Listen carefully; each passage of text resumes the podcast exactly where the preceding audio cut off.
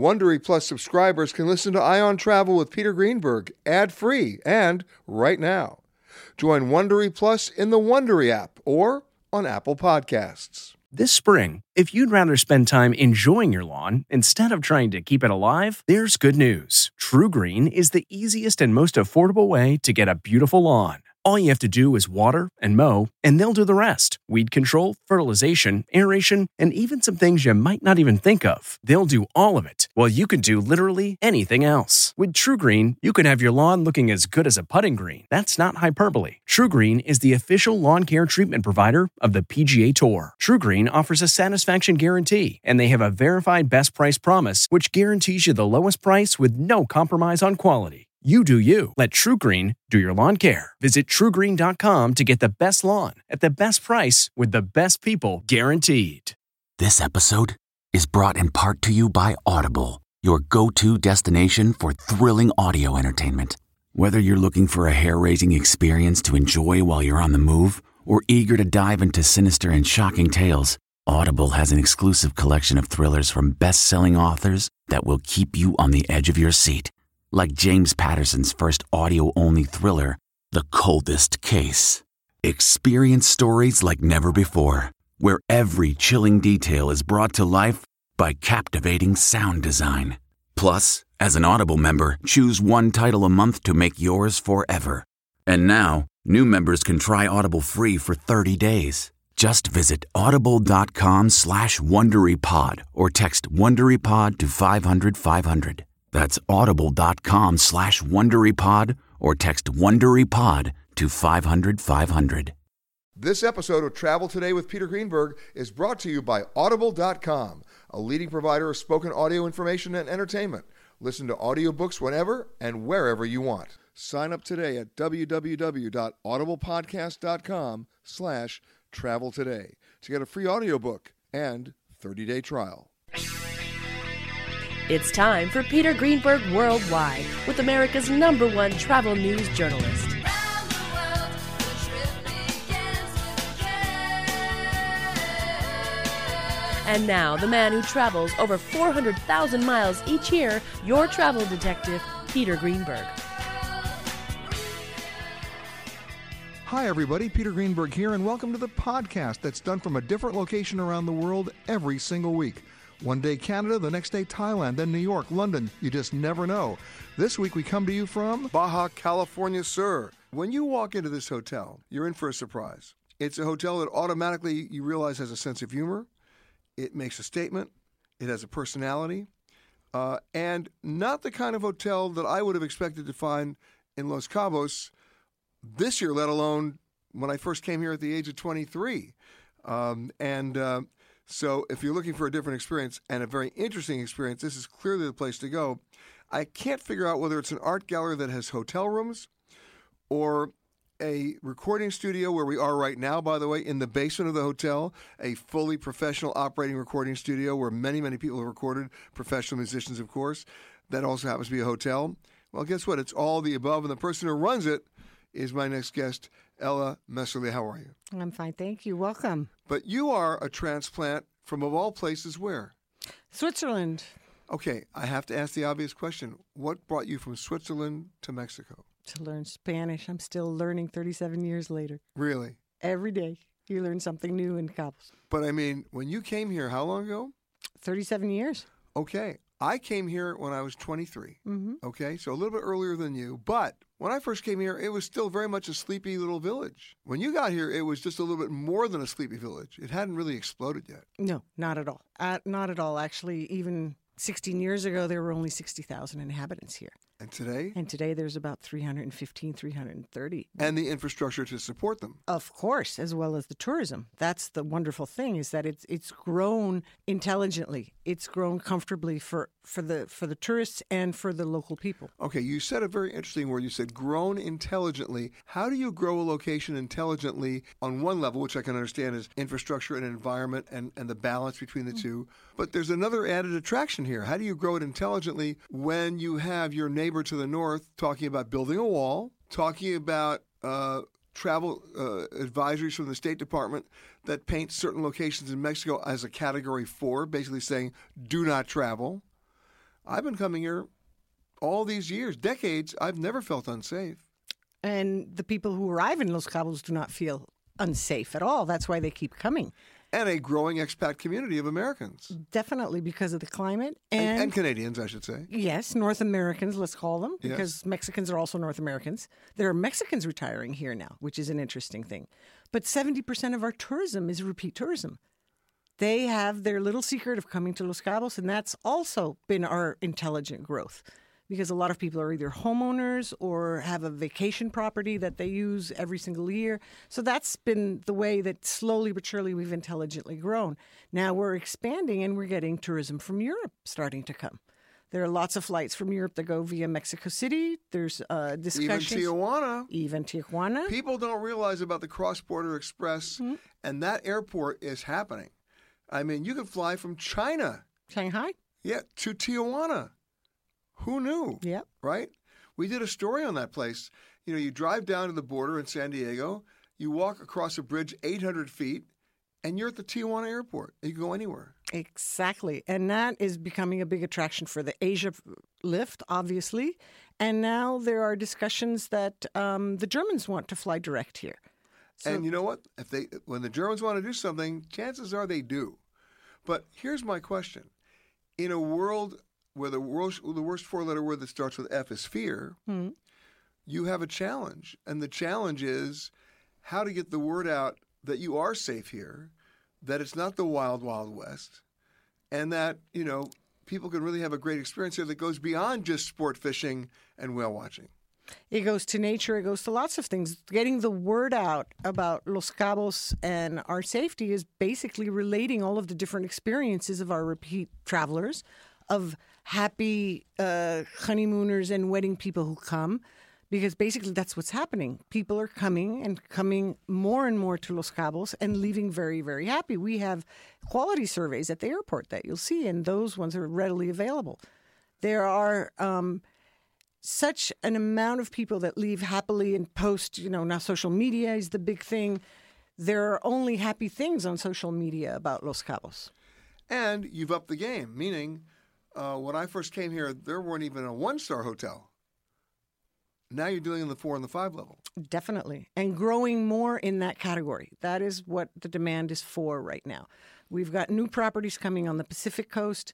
Here on the East Cape, behind Hotel El Ganzo, a few miles up the coast, there's the Four Seasons coming. The Ritz-Carlton is opening this summer about 2 miles up the road. So that is the demand of the people that are coming to Los Cabos. If truth be told, this wasn't started as a hotel, was it? No, it was conceived as a cultural center, as a place where minds could meet, as a place where basically think tanks could come, and it turned into a hotel. How? It turned into a hotel because of our location. It turned into a hotel because of the family that the owner is part of, which is a big development family that develops residential and hotels. But his main concept was, this is where I want my friends to create. Come to Cabos, come to San Jose, come to El Ganzo, enjoy, be happy, live the life, and get creative. And you're only 70 rooms. Only. That's what makes it so enjoyable, because you end up meeting all the people that are here. You know all of the employees. You feel basically in a homey atmosphere with all the creature comforts. Well, you know, homey atmosphere, the way I define it, is no two rooms are alike. And that you can say about this hotel. Absolutely. Absolutely. Artists come in a residency program and intervene on a public wall, and then we let them do what they want in their room. So not any room is the same. But you realize how dangerous it is to say that. We let you do anything you want in your room. Absolutely. But we have a curator who brings in incredibly high-quality artists. And that makes the hotel evolve. Every time when you come back, I know you will, and anybody who does come back will not find the same Hotel El Ganzo when they come back. There'll be something new. There'll be something changed, some color variations, more interventions, more musicians. And it also permits the guests to have conversations with creative minds, which is one of the wonderful things you can't have in a museum. Well, the hotels, at least in my book, that not only survive but succeed are the hotels that are good storytellers. Exactly. And our guests are the ones who tell the stories, and story varies every single stay. What's the biggest surprise for you, having been down here 37 years, about Cabo? That Los Cabos still maintains its unique charm of the desert meeting the ocean. That wherever you are in Los Cabos, you always see the ocean. Even though there's growth, you still feel nature here. And you feel this wonder of seeing nature in wintertime. Like right now, it's whale season. You still feel very belittled when you see that whale jump out of the ocean. Or like here in front of El Ganzo, where you see that sea lion going around in the marina and asking for the bait when the fishermen come back. There are still moments of wonder here. It is not at all a developed area where it feels cookie cutter. Yeah, if you're looking for a cookie cutter hotel room, this ain't the place to go. Definitely not. But you actually have to watch your step here. You do, because it's not designed in the traditional way. You have benches where you wouldn't expect to have benches, chairs, floors you don't expect to have floors, steps where you don't have to watch steps.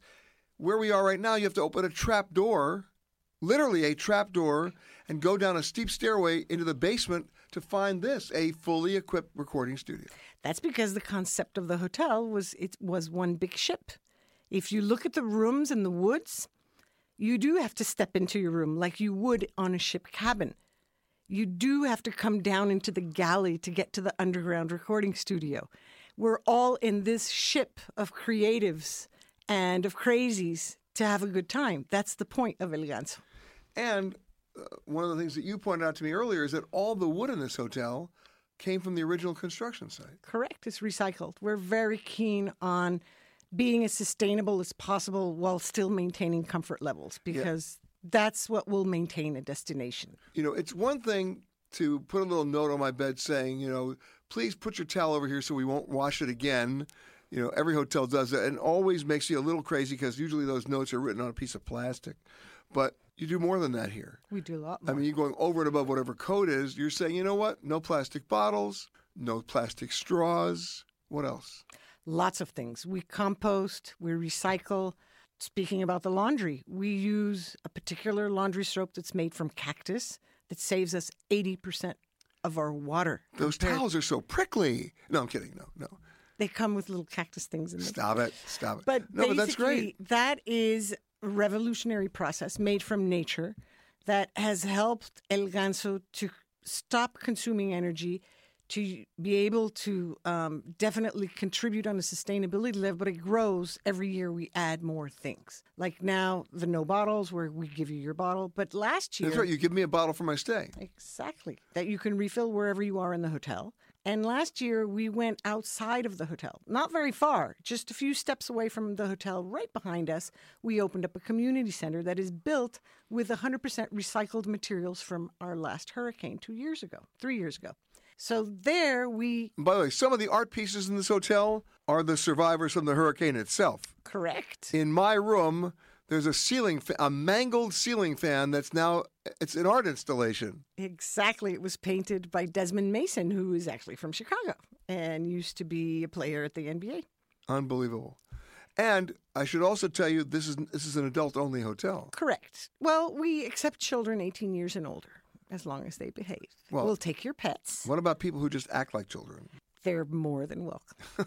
More than welcome. But you do work with kids, though. We work with kids intensely because the children are the future, and the children are the ones who will be taking care of Los Cabos when we are gone. Right next door to El Ganzo on our property, we have El Ganzo's Community Center, which is a permaculture and art center so that the children have a place to go after school. We bring the artists in residence who are here at El Ganzo, intervening a room or a wall, are invited to go over. They usually go over. It's part of the deal. Well, they're not obliged, but they love to go. They all go. They love it. And we teach the children how to eat natural foods, how to eat organic, how to become creative, how to use their minds for other things, which is very important. That definitely helps for the future. It helps with safety. It helps with a lot of things. And it helps the guests because a lot of the guests go over and help when we're planting. You feel like you're part of a community when you're here. Okay, I've got to ask the question, because you didn't come here 37 years ago as a hotelier.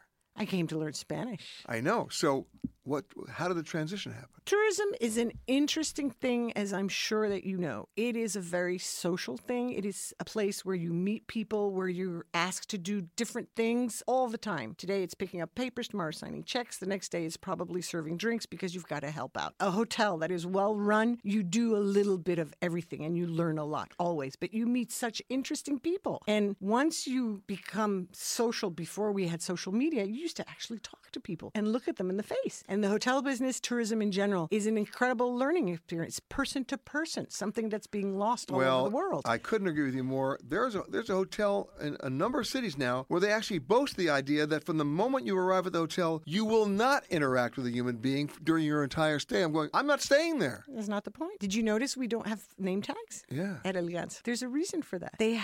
We all have to introduce ourselves. We're normal human beings. We do that. When you come to my house, I'll introduce you to my family, to my friends, etc. When you arrive at El Ganzo, your waiter will say, "Hi, I'm Ella, and I'm going to be taking care of you." So there you go. You become immediately part of the experience. Something tells me there's not a manual of operations here. Not exactly per se traditionally. Right. But that was the whole point of the name of the hotel too, El Ganzo. Which means? Well, El Ganzo is a fork off of Gonzo journalism that you are very aware of. Hunter Thompson.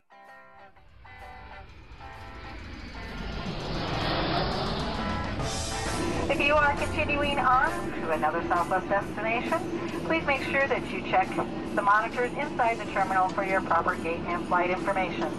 If you are continuing on with another airline, we really don't care. I am a passenger. I always like to ask the locals, and my next guest, you can't get more local and you can't get more knowledgeable. She's known as the voice of Los Cabos. Claudia Velo, how are you? I'm excellent. I'm happy to have you here in Los Cabos. Yeah, so how did you get that title? Well, see, in Los Cabos, there is only one FM radio station, and I happen to have been with that radio station for about 9 years. So they haven't found out yet.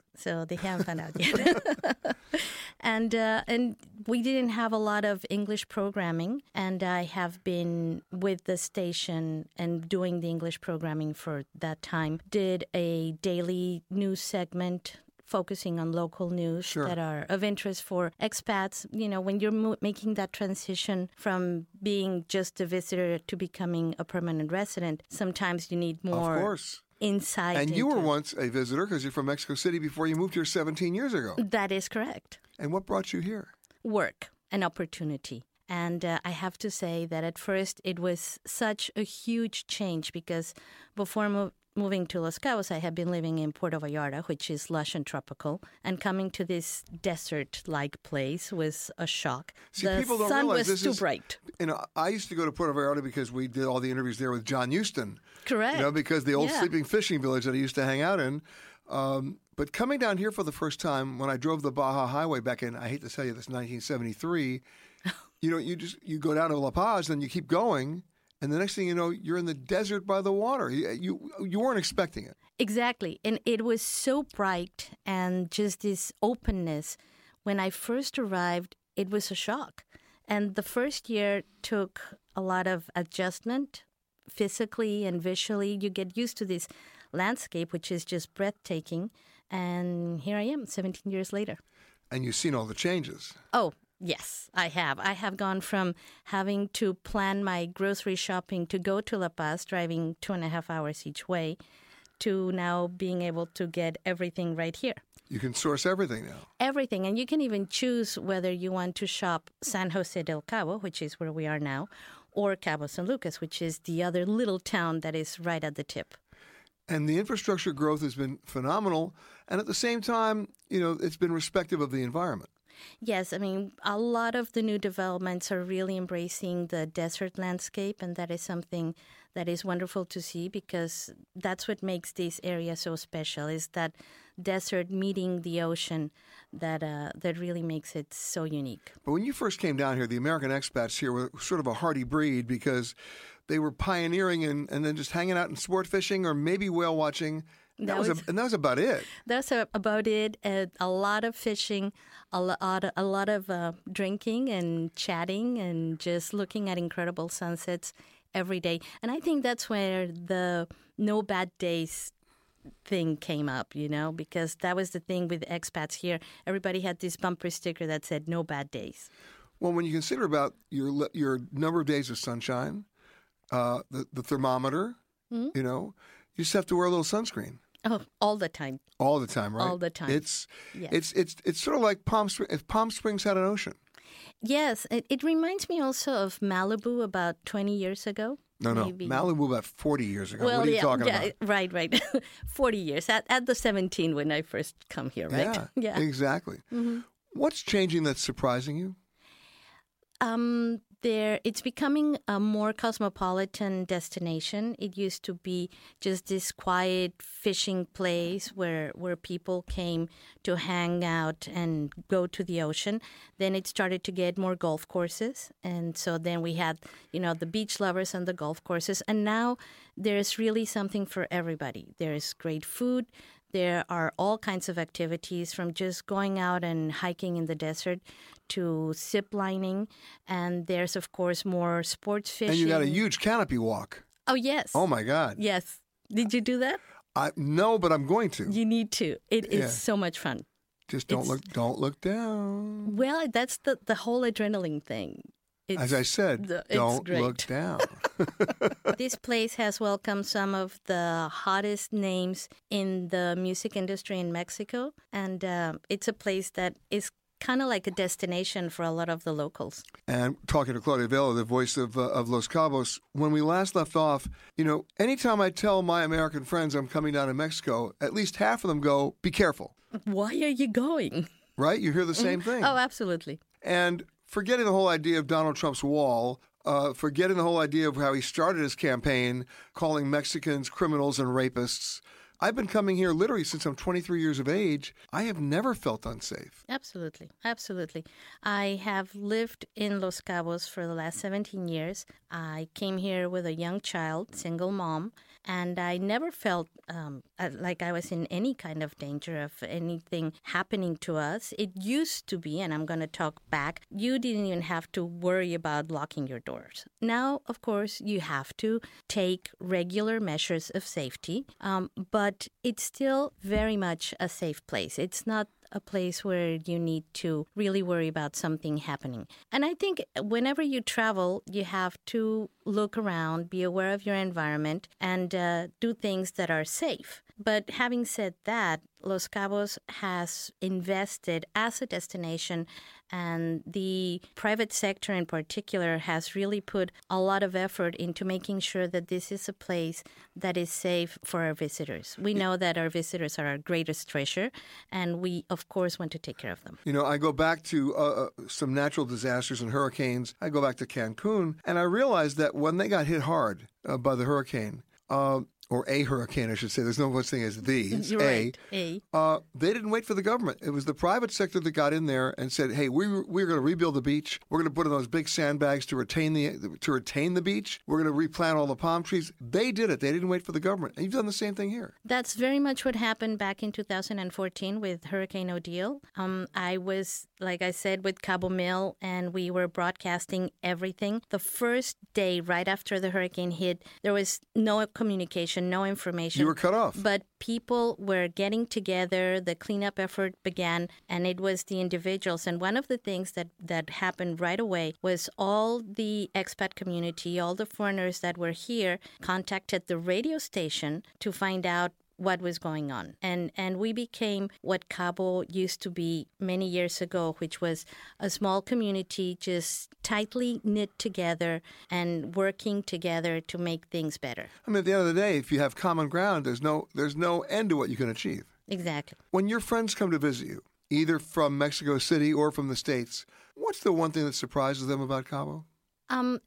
Like I said, it's the landscape, the desert meeting the ocean, the huge open skies. I mean, when you are here, you realize that the earth is really round, because there are so many places that offer you 270-degree unobstructed ocean views.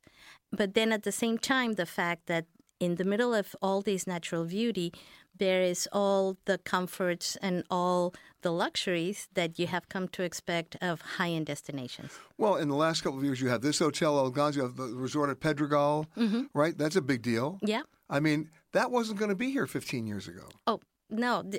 You wouldn't even qualify as a destination for that type of clientele. And that's also something that sets Los Cabos apart. It has grown at a fast pace starting back in about 2002, but it has always maintained this commitment to being exclusive and to offering a very high-end, high-value experience for the visitors. And by the way, it's not just Mexican cuisine, which, by the way, happens to be world-class. It's not just, enchiladas. No. I mean, I go for the almejas chocolata. Oh, well. See, now I know about those. You know, you have been coming I have. Long enough that you know. But I've been coming long enough to also know if you want great sushi, it's here. It is. One of the best sushi restaurants is here. The chef and owner has been at it for almost 28 years, and he learned with the best sushi masters, and he's still here. Everybody loves it. Have the tuna tostadas because they're amazing. Name the restaurant. Which one? It's Nicksan. Nicksan by Ángel Carbajal. It is amazing. It's something that if you are ever in Los Cabos, you want to try. And by the way, if you order the fish there, you know it came in that morning. Oh, yeah. He goes out and fishes every morning. He does? Yeah. See, that's the cool thing. He's not waiting for some purveyor to send him something that's frozen. No. And that's quality control all the way through. Wow. Yeah. But I still go for the almejas chocolate. And by the way, that's not chocolate clams. It's just chocolate-colored clams. Yes. And if it's served with the right amount of garlic, and so, it's unreal. Oh, well. And then you can try them stuffed because they put them and they bake them with shrimp and scallops. Ooh. And a little bit of garlic. Riding along in my automobile, my baby beside me at the wheel. And playing the radio with no particular place to go.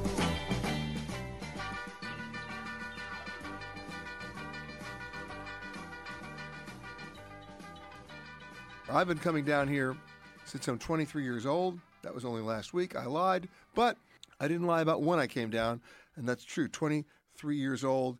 It was a completely different location when I saw it then than it is today. And the good news is they've come full circle, because when I first came down here, nobody was really thinking about the environment because everything was so plentiful, everything was robust, everything was everything. And then they had to come to grips with the fact that it wasn't sustainable. It wasn't going to last forever. And much to their credit, a number of groups and families and organizations got together and said, if we don't fix this now, we won't have a community, let alone an environment. And one of those projects is something called the Asupmatoma. It's the Turtle and Nature Conservancy, otherwise known in my book as Las Tortugas.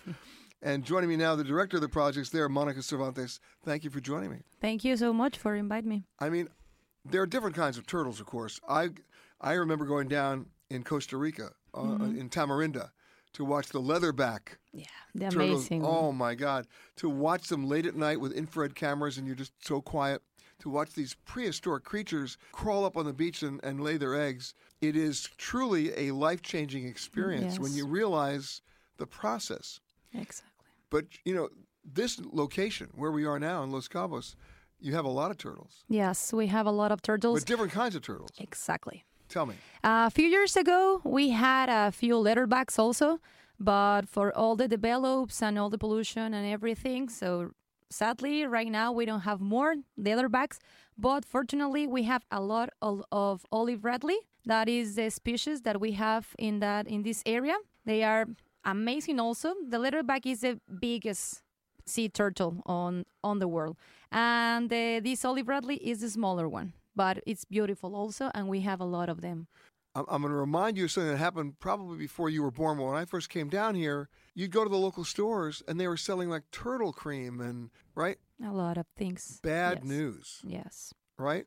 Yes, a lot of local people a few years ago, they are very common to, they eat caguamas. They call them, all the species, all the kind of turtles, they call them caguamas. And they love to eat it. In the 90s starts all the law to regulations, and today it's not allowed. It's one thing to say it's not allowed or it's forbidden or there are regulations. It's another thing to enforce them. Exactly. And how do you do that? How do you make it economically unfeasible for someone to do that? It's difficult. Yes, it's very, very difficult. We have to fight every day with sometimes with the local people, because it's like they are very...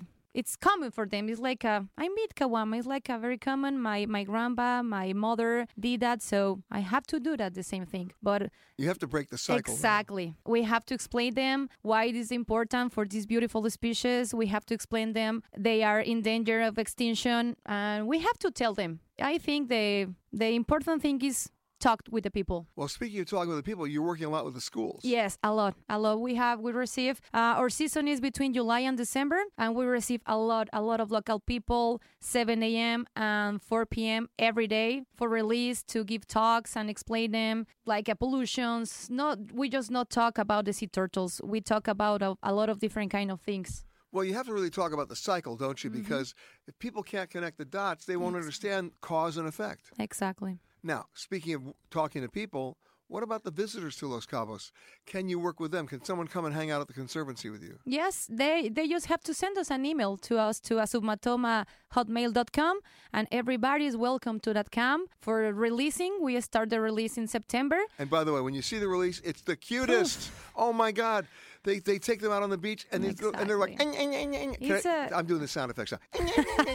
As they kind of right out there on the beach. Right? By the way, it's Asupmatoma, which is Asupmatoma, exactly. And the website is? Submatoma. We have a Facebook page. In that Facebook page, it's Submatoma AC. You can follow us in that page. But how do they get in touch with you?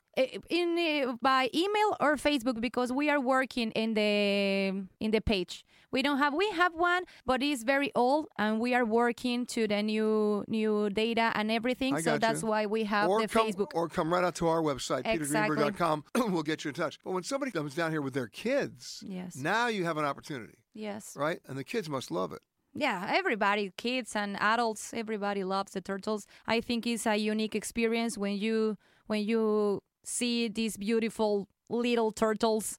You just release them, then you give them this very exciting thing. Some people just crying because it's very amazing. It's a very, very beautiful experience. It's beautiful. Are you tagging any of the animals? Sorry? Are you tagging any of the turtles to be able to track them at all? No. Right now, no. Before, my director did that before for the different kind of projects for investigation. But right now, we don't have a lot of money to put these tracks. But we hope that maybe in a few years, we can do that again. How many turtles are we really talking about here? Ooh, the last season, we collect around 1,300 nests. And each nest have, in average, 100 little eggs. And we are talking about sometimes they hatch around 80-85%. When we collect them and take it to the nursery, we have this average, 80 and 85. Right, so they're hatching at a rate that survives at about 85%. Exactly, right? Hatch. And then how long do you keep them before you release them? No, for keep them, the general idea is we patrol every night. We collect all the nests that we could. We take them to the hatcher. After 45 days is the time to develop and everything. They hatch after these 45 days. And immediately, when we just count it, because we take all the data, all the statistic things, we release them. We can take them. Okay, now I have to ask the stupid question. You take them out of the beach, you release them. Mm-hmm. Where do they go? How far out do they? Where's home? Sea, to the sea. But how far out are they going? We have the hatch maybe 40 meters for the sea. But when we are releasing, we just have to put it maybe 5-6 meters to release, because the sea turtles need to smell and feel everything, all the sand, because it's the first time. Exactly, and they have, if they are gonna be females, they are coming back to the same beach to nesting again. Hello and welcome to Alaska Flight 438. We'd like to tell you now about some important safety features of this aircraft. The most important safety feature we have aboard this plane is the flight attendants. Please look at one now.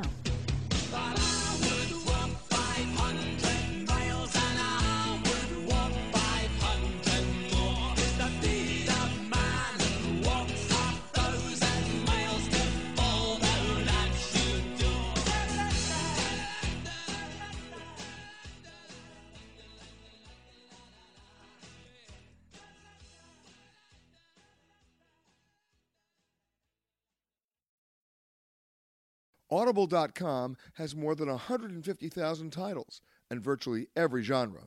So check it out for yourself.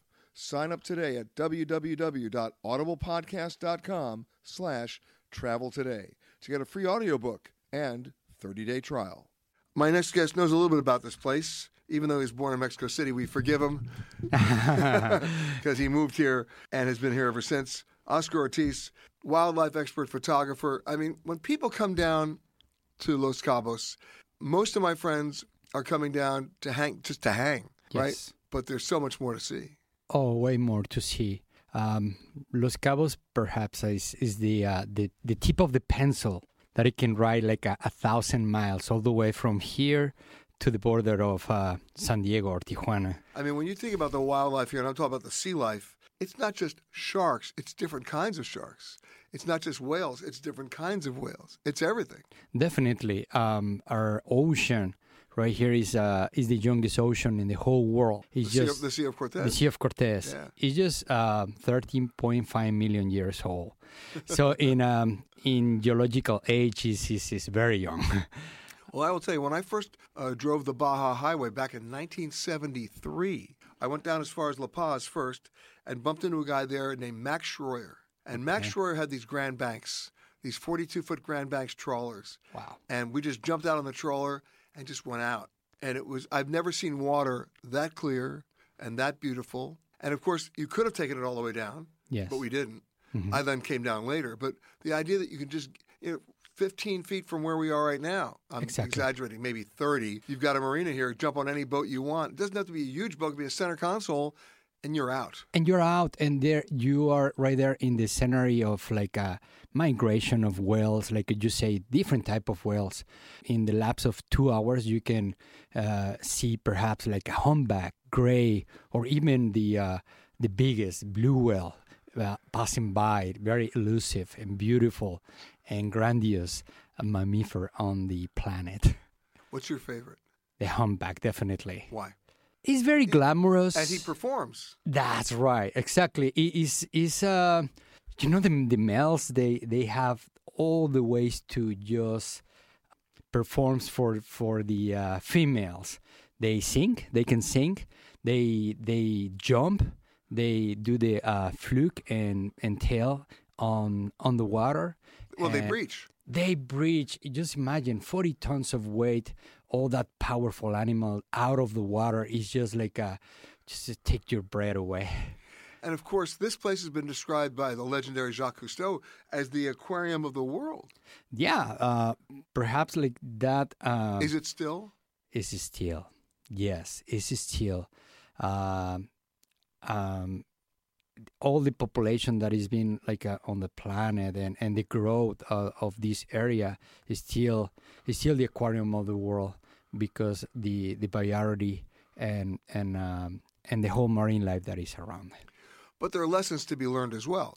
Definitely. And that is, you know, once you discover a place like this, it's so easy to either exploit it and or destroy it. That's so correct. Now you've got a great growth in marine reserves. That's correct. Yes. Explain how that happened. We gotta be very, very cautious about the growth. No, bigger is not always the best, and not all the places they have to be the same, equal like some other destinations. For not say the name, and no, you can go ahead. Well, perhaps in the Caribbean, you know, it's been over exploded and over like massive. Develop and which is not all the towns have to be the same, you know, because growth has to be a balance between social, between the locals, and not only tourism. You know, it has to be equal and balanced. Well, my favorite word, which is often misused, sustainable. Sustainable. That's the word. If it's not sustainable, it means in natural resources, in the quality of life of the population. I mean, it's something. It is the equation is always chaos at the end. But you know what? It all gets down. I hate to say it, to money, and explaining to the locals how best to use that money in not a greedy way, so that it goes back to where it belongs. That's correct. Otherwise, you're in big trouble.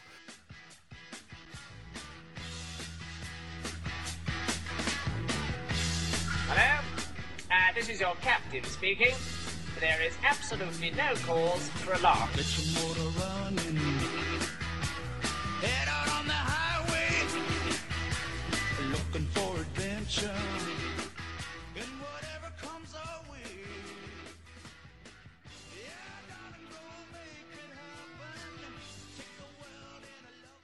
One of the things that I've been talking about earlier on the show, we talk about how you can volunteer to help out wherever you travel, and we like to localize those opportunities as well, is right here in one of the national parks. And joining me now, the conservationist for the Cabo Pulmo National Park and community, Judith Castro. Judith, welcome to the show. Thank you so much. Good afternoon. I mean, I love the idea, and it's not something that's new with me. We do this every week on the show to let people know that if they're coming to Cabo, they can come and volunteer with you guys and hang out and really be a part of that preservation process. Sure. But before you even talk about the process, tell me about the park. Okay.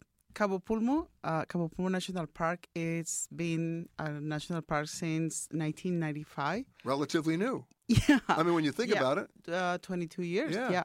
We were a fisherman camp and a small community who decided to quit fishing to request to the government to have a national park. That could happen. That was a big deal. Yeah, but that could happen because the University of La Paz came to Cabo Pulmo during 10 years to talk to the fishermen and talk about how important was the reef and how the ecosystem is so important for that area. Well, they must have decided that something was being damaged to be able to convince you to stop fishing. Before that, they didn't see the damage because they anchor on the reef. They fish in the reef, but they didn't see that because they didn't use a mask until that. Well, let me ask you a question though, because not just here in Mexico, but in other places around the world, where you have communities like the one there that depended entirely on the sea for their income, depending entirely on the sea for their way of living. Yes. How do you convince them? It's super hard. It's really hard. But first of all, and this is a learning lesson for everybody and for the governments who wants to open more natural protected areas, is people need to know what they have. We didn't know. So as soon as we knew, we get in love with the reef, and it was really hard to change. But we didn't have another economic alternative. Well, that's the thing. Yeah. It's one thing to tell the opium growers not to grow poppies, but you got to give them something else to do. Yes. So we didn't have that until the university led us to try to take people to dive. But at that time, the reef was almost dead.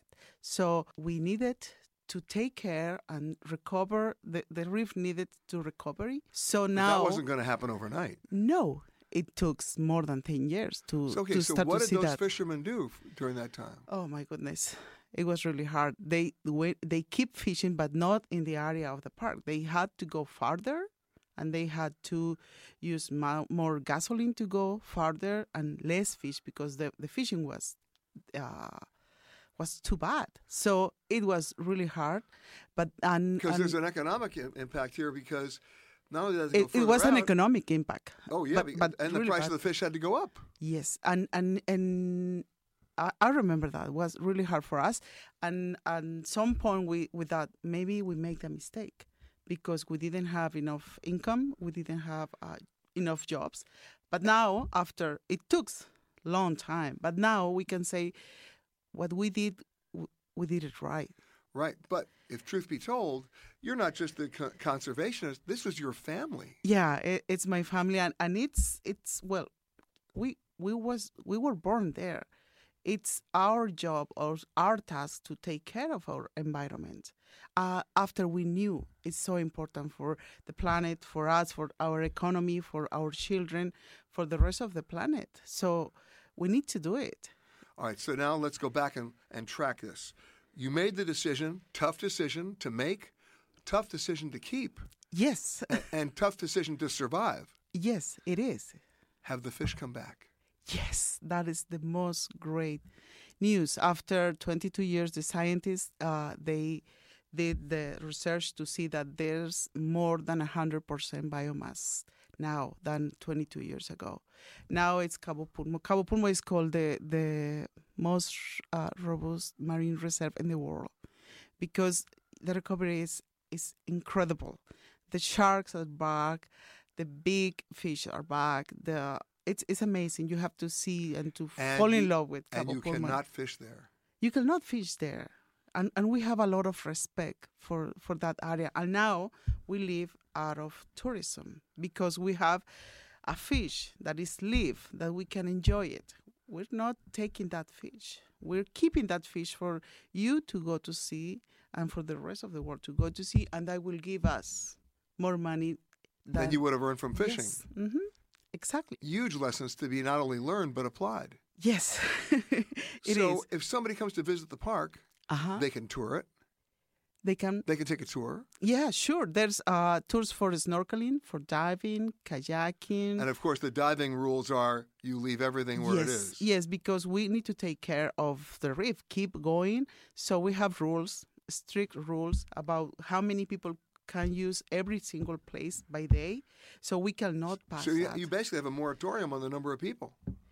We don't want a mass of tourism. We want the tourism that is respect, that has respect for the environment, for the reef, and tourism that can follow the rules that we have to keep the reef.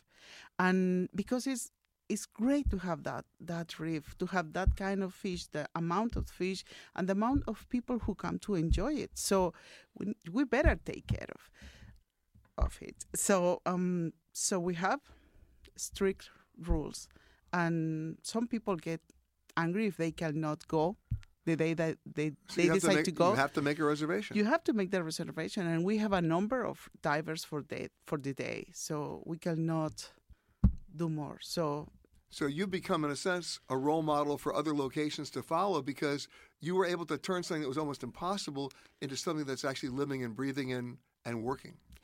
Yes. I think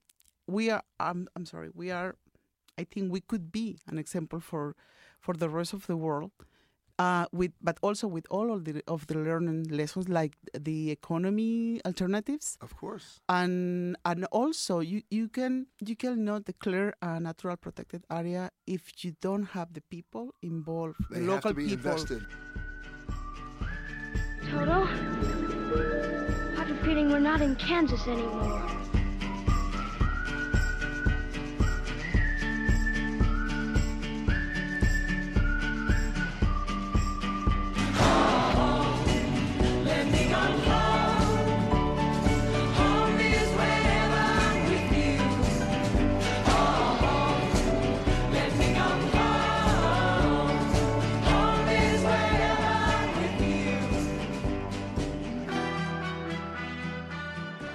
You know, there's so many terms in the travel and tourism industry that get me angry because they're either misused or misleading. One was years ago, ecotourism or sustainability or farm to table. Well, my next guest sort of pioneered some of that farm to table stuff because he started with a farm, and his name is Enrique Silva. He's a local restaurateur, but he's also the owner of Huerta Los Tamarindos, a farm. Correct. How long have you had that farm? Since 2002. So, 16 years. 16 years, correct. And what are you growing out there? We grow 20 different varietals of heirloom tomatoes, plus the cherry-type tomatoes. We do all kinds of greens like kale, sweet chard, tatsoi, bok choy, different kinds of lettuces. Were you always growing kale? Always growing kale. Two different kinds, the Tuscan kale and the Siberian kale. Wow. Yeah. Because now, of course, it's on every menu. Mm-hmm, yes. Exactly. So how did you figure this out, to have that experience out there? Well, it started because 22 years ago, I opened tequila restaurant downtown. I was, my background, I'm an agricultural engineer who became a chef and restaurateur. By accident. Pretty much. And so when I opened tequila, at that time, this is 22 years ago, we didn't have much produce available here. So what was on the menu then? In the menu at tequila, I would have... Back then. Yeah. In the menu, well, we had simple things like a grilled fish with vegetable ratatouille. We have pasta pomodoro with, fresh cherry tomatoes, different kinds of colors. So, very spring type of pasta. But the menu's changed now. Yes. Oh, yeah. Now, since because of the first several years that I had the restaurant, it was without the farm. So that's when I purchased the farm. I started creating a bigger menu. You became your own supplier. I became my own supplier. And then It happens that about 6 years ago, so this is about 7 years after I owned the farm, I decided to restore an old brick house from 1888. So that was the old farmhouse of Los Tamarindos. And that became a cooking school. I started like a cooking school. And 6 years ago, I started the restaurant. So the real farm-to-table restaurant. We have 14 acres of farmland and another 6 acres of a hillside. So all this right next to actually El Ganzo. So you have 20 acres. 20 acres. And is it all being used? No, not all. Many years ago, yes, because I used to export to Canada and United States. So under the USDA Certified Organic Seal. So I did that for several years until I saw a big potential in the local market. So I stopped the exportations about 6 years ago. And now you just support the local market. I support, hotels, restaurants, and organic markets. So that's my new clients now. Now let me ask you something about the cooking school, because there are two different approaches. The one approach, which I hate, is where you go to it, you watch somebody else cook, right? And it's all demonstration. I want to participate. Can I do that? Yes, of course. Actually, you participate from starting with the harvest, the cooking class. Well, you put me to work. Yeah. You couple of knee pads in a basket. Yes. The first 30 minutes is about harvesting and talking about organic farming. You know how it works. You know, like what kind of fertilizer we use. Fertilizer do you use? Well, I use compost, kelp, which is a marine algae. I use fish emulsions, green crops. So that's basically some of the four different fertilizers that we use, and a couple other ones, but the main ones are the four that I mentioned. So if I want to eat at your place, I first got to work. No, the restaurant. I got to harvest. Well, you harvest as you do the cooking class. If you're just going for a lunch or dinner, you don't have to do that. No. But the cool thing is you probably do want to do it, because if you can understand the process, then you value the product. Yeah. Amazing. Actually, when you arrive, for just a lunch or dinner, we offer you a walk in the farm. So that's, so you're getting, in touch with what we do more than just eating.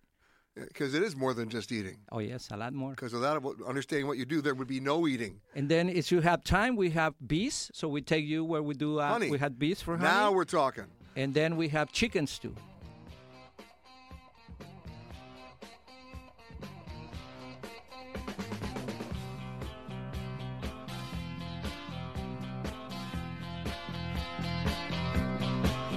You've been listening to Peter Greenberg Worldwide. Catch us each week as we broadcast from a new location somewhere around the world.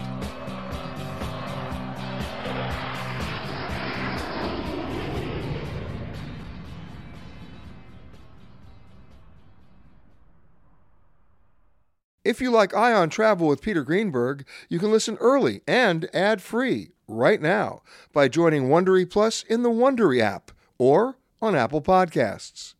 Prime members can listen ad-free on Amazon Music. Before you go, tell us about yourself by filling out a short survey at Wondery.com/survey. Catch every episode of 60 Minutes, America's most watched news magazine show, as a podcast. Hear in-depth investigations across politics, news, and entertainment on your schedule. Listen to 60 Minutes ad-free on Wondery Plus. A story of betrayal you would struggle to believe if it wasn't true. Listen to Blood is Thicker, The Hargan Family Killings, wherever you get your podcasts.